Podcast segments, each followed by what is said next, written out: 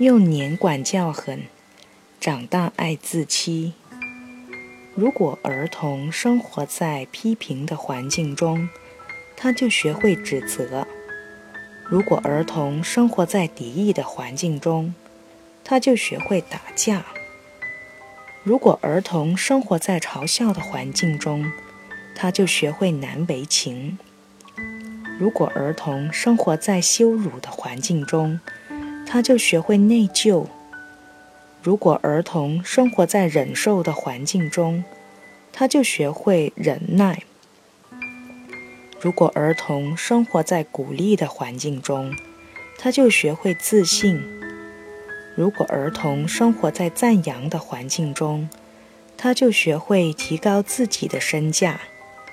如果儿童生活在公平的环境中，他就学会正义；如果儿童生活在安全的环境中，他就学会信任他人；如果儿童生活在赞许的环境中，他就学会自爱；如果儿童生活在互相承认和友好的环境中，他就学会在这个世界上寻找爱。心理学家诺尔蒂。我的意识与我内心体验相一致，我对人讲述的又与我意又与我的意识相一致，于是这三个层次相互一致，浑然一体。这是著名心理学家罗杰斯对心理健康最高境界的描绘。他认为，这样的人具备两个核心特征：不欺人和不自欺。这样的人热爱真相，不论真相多么痛苦，他们都不逃避，不用欺骗别人或欺骗自己的方式扭曲真相。而这种勇气带来的现实觉知能力是心理健康的基石。相反，不健康的人缺乏直面真相的勇气，他们的现实觉知能力因而出现了问题。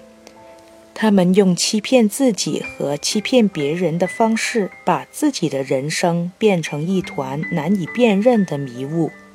而他们的心灵最终也在这团迷雾中失去了方向。不过，健康的人之所以有勇气面对真相，不健康的人之所以没有勇气面对真相，其原因都要归到爱上。一般来讲，健康的人在自己的童年，尤其是两岁到三岁前获得了足够的爱，所以他们的内心深处相信爱，真相意味着爱，所以他们喜欢真相，哪怕真相起初非常痛苦，他们仍深信这个痛苦是抵达爱的途径。相反，不健康的人，他们在童年收获了太多痛苦，所以对他们来讲，真相意味着痛苦，所以他们讨厌真相，哪怕真相一开始意味着快乐，他们仍深信这个快乐的背后藏着不可预知的痛苦。所以，爱比什么都重要。但可惜的是，初为父母的人，经常会急着塑造孩子，甚至对很小很小的孩子施以暴力，期望以魔鬼手法把孩子变成天才。这种手段只能适得其反。三岁前的孩子，他们最主要的学习内容不是知识，而是关系。就是父母与他的关系，这个关系就是他以后的人格基石。如果父母与他是充满爱、尊重、信任与宽容的好关系，那么就会在他的心里埋下爱、尊重、宽容、信任和独立的种子。他长大后会自然而然地热爱真相。如果这个关系是充满暴力、责骂与教条的坏关系，那么就会在他心里埋下恨、敌意、不信任与僵化的种子。这个孩子会一直惧怕真相，为了远离真相，发展出形形色色的欺骗别人和欺骗自己的方法。这些方法，心理学上称之为心理防御机制。唯我独尊、婴儿式的自欺方式。最具杀伤力的心理防御机制是在一岁前形成的。英国女心理学家梅兰妮·克莱因经过多年细致的观察发现，婴儿天生具有一定的攻击性，同时又有对死亡的恐惧，而最亲近的人，妈妈的爱，是最能化解婴儿的死亡恐惧和攻击性的。这一阶段的婴儿一开始是天然自恋的，他觉得全世界和他自己是融为一体的，妈妈尤其如此。他没有多少探索能力，只能通过妈妈来实现他的全知全能幻觉。他饿了，妈妈的乳房就会送上来；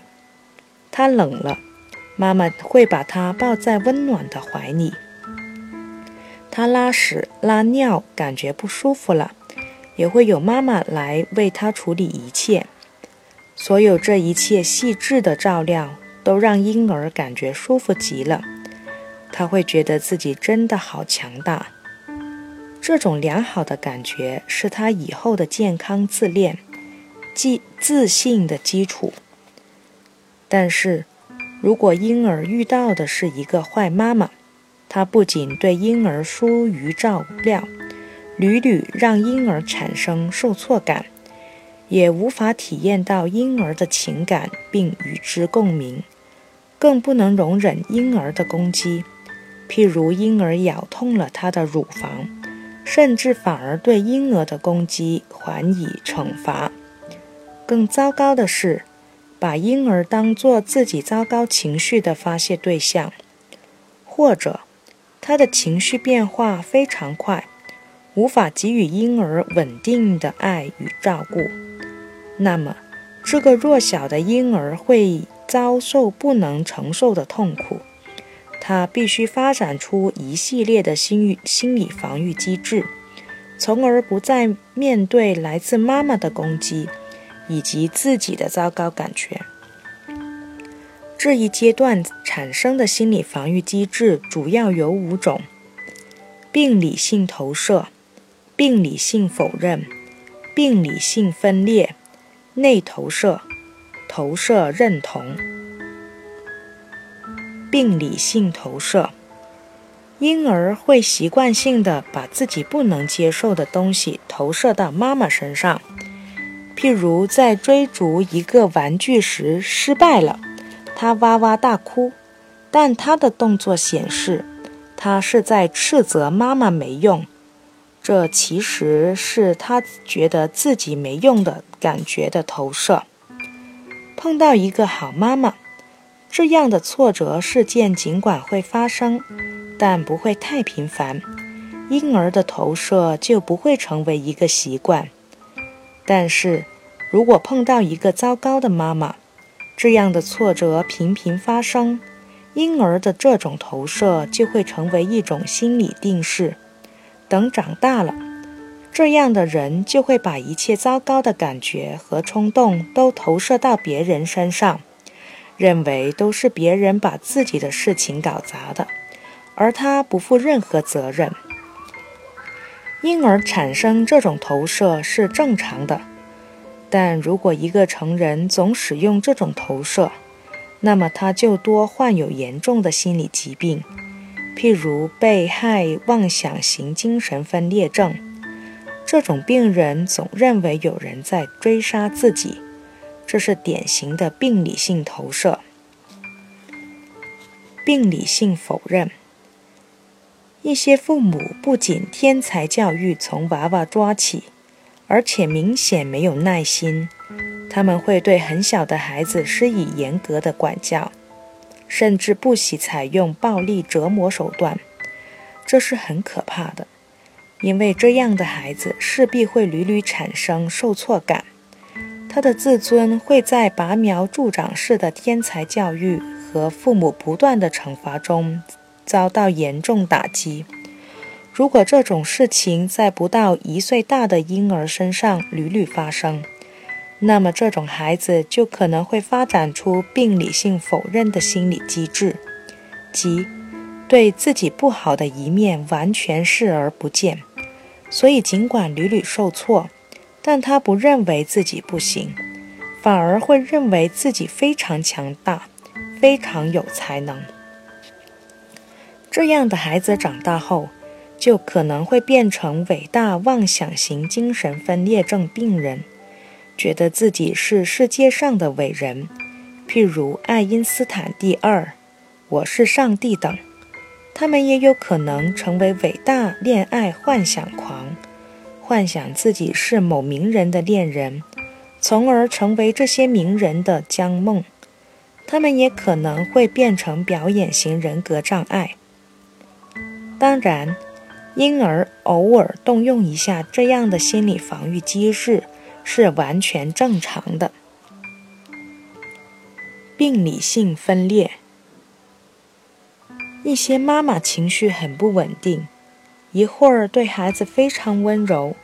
一会儿突然变得暴力。婴儿无法处理这么复杂的信息，如果这种事情经常发生，他就只会形成分裂的心理防御机制。当妈妈爱自己的时候，就认为妈妈是个完美妈妈，没有一点缺点。当妈妈不爱自己的事事情，就认为妈妈是最坏最坏的妈妈，没有一没有一点优点。持有这种心理机制的孩子长大后，有可能会患上自恋型人格障碍，其特征是在刚建立关系时把对方夸得人间少有，世上无双。一旦产生了一点矛盾，他就会他就会把对方贬得一一无是处，也有可能会变成边缘型人格障碍，一会儿对你无比甜蜜，一会儿又无缘无故地变得冷若冰霜，恶语相向，并且情绪转变得极其迅速。内向投射。病理性投射是向外投射，是婴儿将不好的东西投射到妈妈身上。内向投射则相反，是将不好的妈妈吸纳到自己身上。婴儿有时候的呕吐是因为内向投射的结果，他必须吃奶，否则会死。他必须把坏妈妈的一些内容投射到自己身上，否则无法与妈妈维持关系。但是另一方面，他又不断呕吐，其象征意义是要把坏妈妈呕吐出来，而且这种方式中的敌意不为妈妈所知晓。一些女性厌食症病人表面上对父母非常依赖，什么事都离不开父母，但如果探究内心深处，就会发现他们对父母相当厌恶，但是无论自己还是父母都不能接受这种厌恶情绪，所以他只能把这种情绪压抑到潜意识里去。至于呕吐，就是对这种厌恶情绪的潜意识表达。这样一来，他就既能他就既表达了厌恶，又不至于被父母察觉。投射性认同。婴儿将一些情感投射到妈妈身上，妈妈对此无意中认同了，这就是投射认同。譬如，婴儿天然具有攻击性，他把这种情感投射到妈妈身上，于是妈妈也产生攻击情绪，而婴儿认为自己没有任何责任，全是妈妈的错。这时好妈妈会压住攻击情绪，反而报以爱与关怀，于是婴儿的攻击性被化解，婴儿会从此变得越来越好。但坏妈妈在产生攻击情绪后会感觉到不痛快，于是将这种攻击情绪又还给婴儿，而婴儿的自我实现的预言，她是个坏妈妈，就由此得到验证。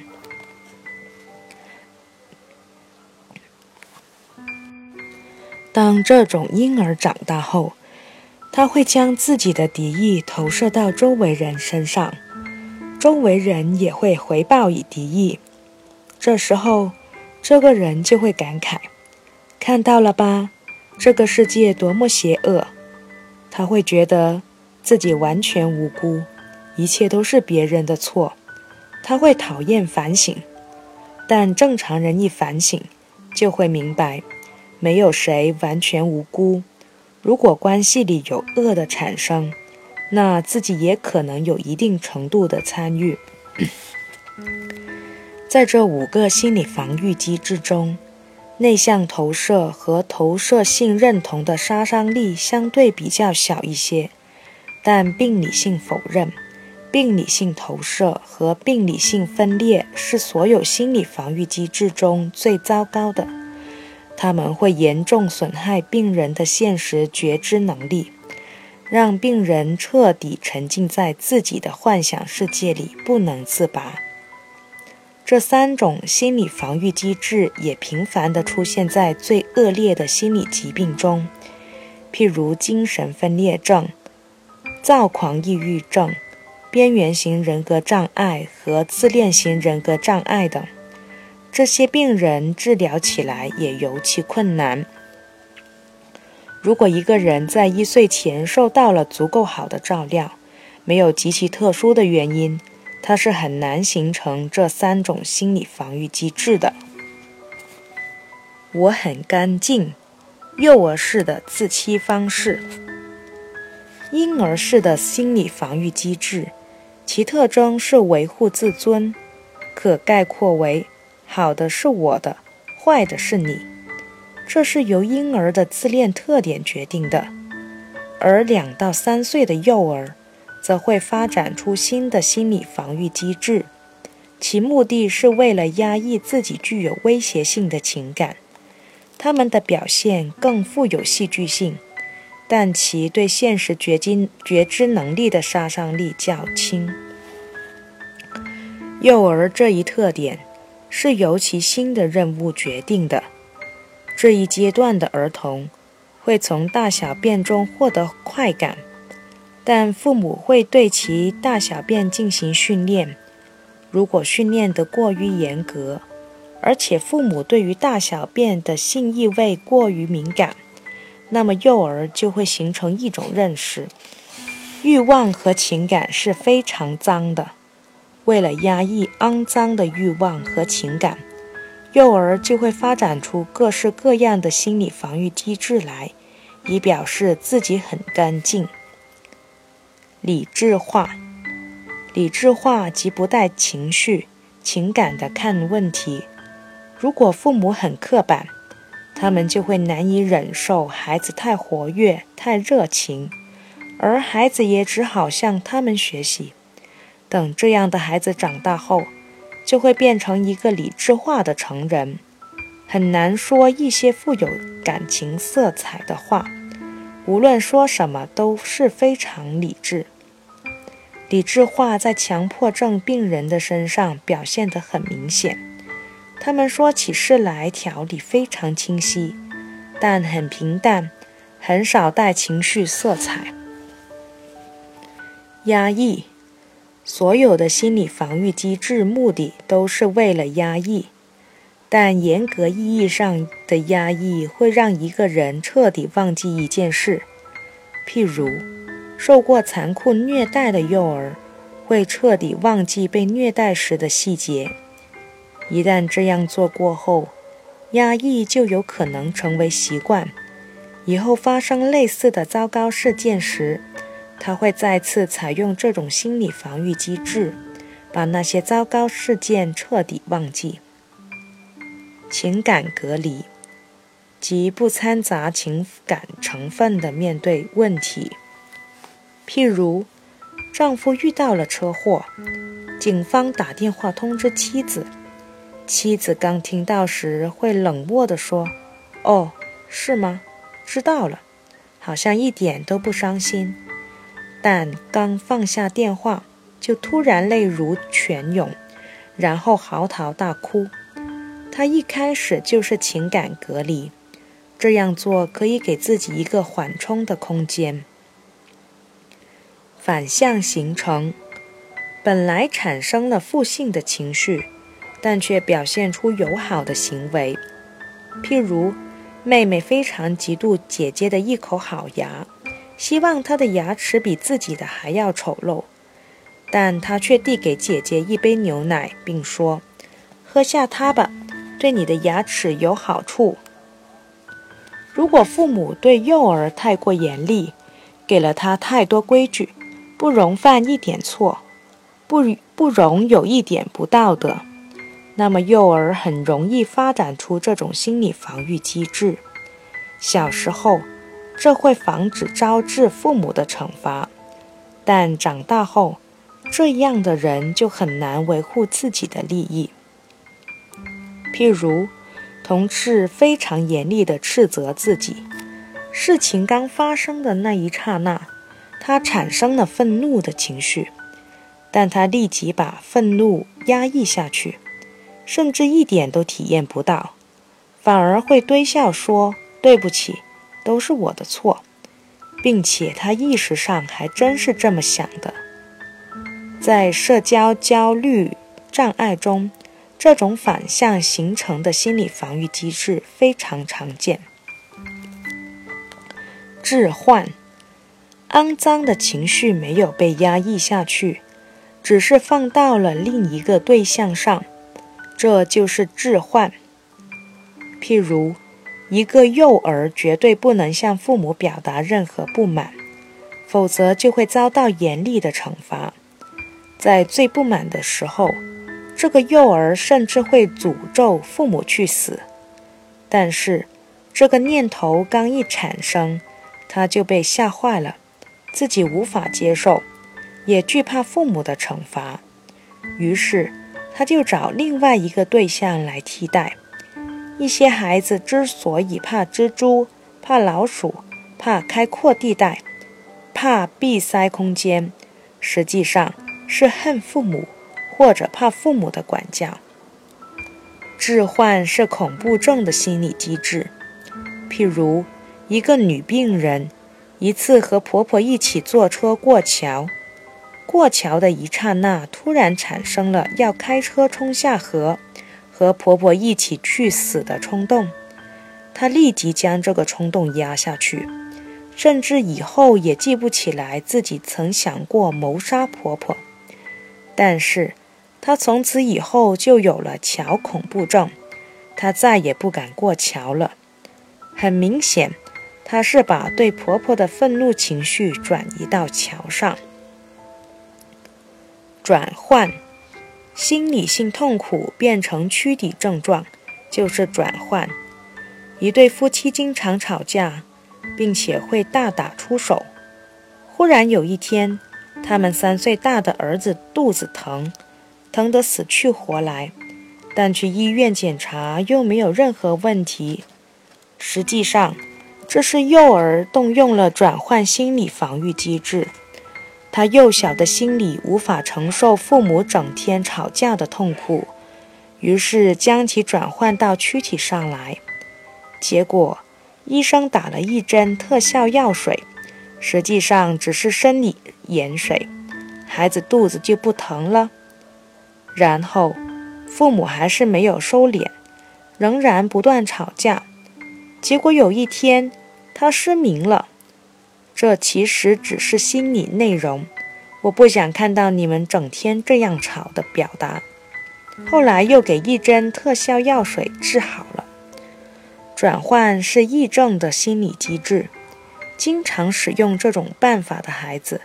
长大以后会经常有癔症发作。心理防御机制，心理防御机制是一种自动进行的潜意识活动，可帮助人们保持一种心理平衡，不被来自潜意识的强烈情感体验所伤害。所有的心理防御机制的核心作用都是压抑，即把不能接受的思想和情感压抑到潜意识中去，以让自己感觉舒服一些。不过，